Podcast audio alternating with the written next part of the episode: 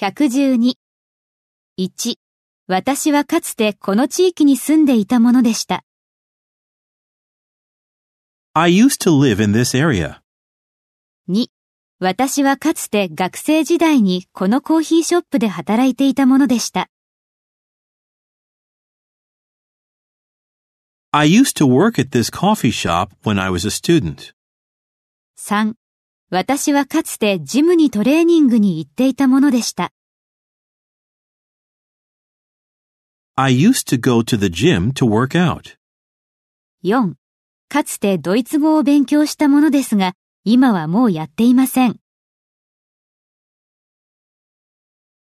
I used to study German, but not anymore.